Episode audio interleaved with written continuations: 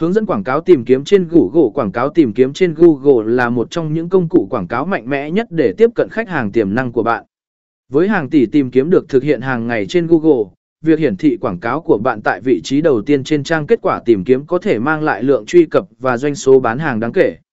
Dưới đây là hướng dẫn chi tiết về cách bắt đầu với quảng cáo tìm kiếm trên Google bước 1, tạo tài khoản Google Ads để bắt đầu, bạn cần có một tài khoản Google Ads. Nếu bạn chưa có, hãy truy cập trang web Google Ads và tạo một tài khoản miễn phí.